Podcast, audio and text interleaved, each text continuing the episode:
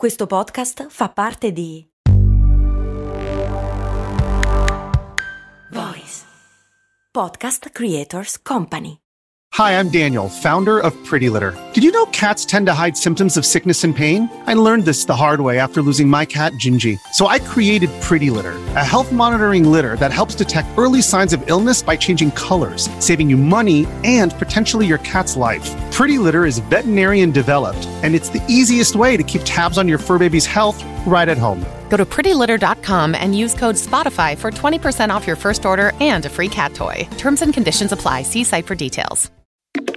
Max Corona, che sono sempre io, presenta Brandy. Brandy. Ogni settimana, dal lunedì al venerdì, un distillato di fatti curiosi dal magico mondo del marketing e del business in generale. Brandy. Servire freddo.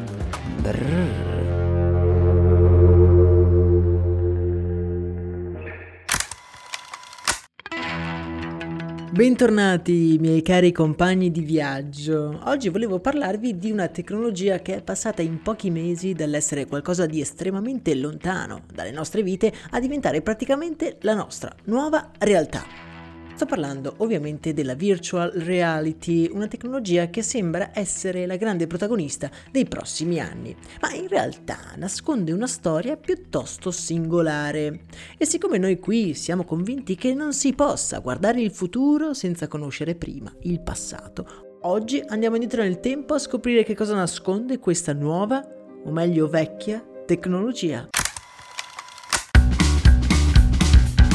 La nostra storia comincia verso la metà del 1950, quando esce sul mercato uno strano prodotto. Ad una fiera di nuove tecnologie, infatti viene presentato il sensorama. Ok, come fare per spiegarvi che cos'è effettivamente il sensorama?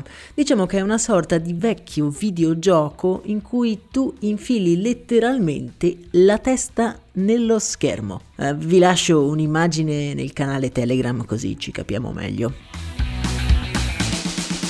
Praticamente il sensorama faceva quello che poi faranno i cinema in 4D, non so se ci siete mai stati, in cui si ha proprio la sensazione di quello che si sta vedendo, con odori e immagini a 360 gradi. Il sensorama diciamo che è la prima risposta dell'uomo ad un desiderio che da sempre risiede nella fantasia dell'essere umano, quello di viaggiare attraverso piani di realtà differenti.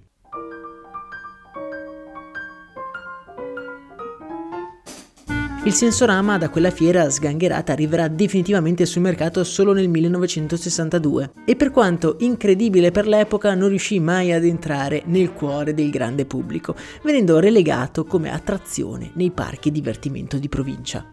Dobbiamo attendere pochi anni per arrivare alla prima svolta di questa tecnologia, infatti sia nel 1965.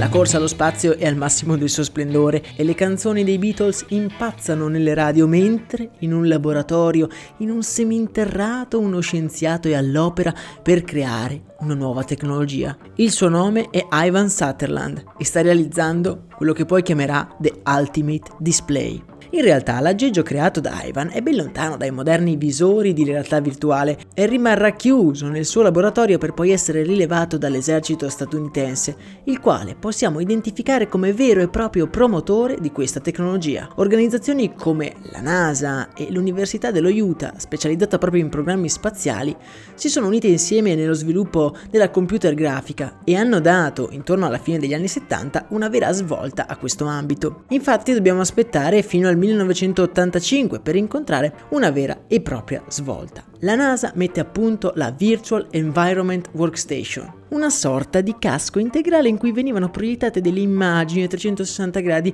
in cui tu potevi muoverti avendo dei guanti particolari. Ovviamente questo arnese non era qualcosa di utilizzabile dal consumatore finale, ma più un prototipo per immaginare determinate situazioni in cui i piloti, o meglio gli astronauti, si sarebbero dovuti trovare. Ed è proprio in questa occasione che viene coniata per la prima volta la parola virtual reality proprio da un membro del team che stava lavorando al progetto, in particolar modo sui guanti. La tecnologia, seppur di scarso appealing per l'uomo comune, aveva destato l'interesse di un settore molto particolare. Poter essere trasportati in un nuovo mondo, viaggiare, combattere, esplorare mondi con possibilità infinite.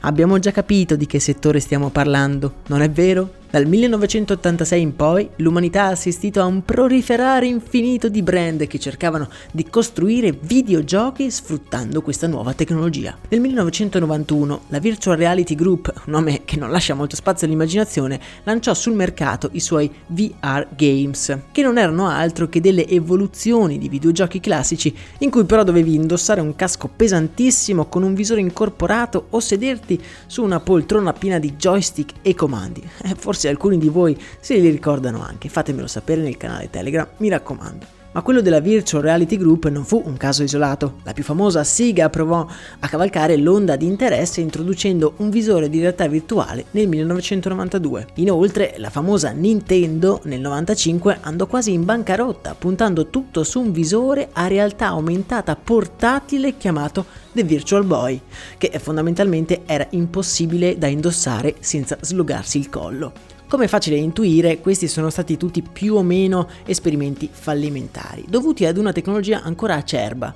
e con il passare degli anni ha perso anche l'interesse del grande pubblico. La realtà virtuale rimase un settore di nicchia sviluppato principalmente a scopi militari. Viaggiare in altri mondi sembrava non essere una cosa adatta all'uomo comune. Ma noi sappiamo è che quello non era altro che il momento sbagliato. Il 1 agosto 2012 compare sul noto sito di crowdfunding Kickstarter un progetto per un visore all'apparenza rivoluzionario.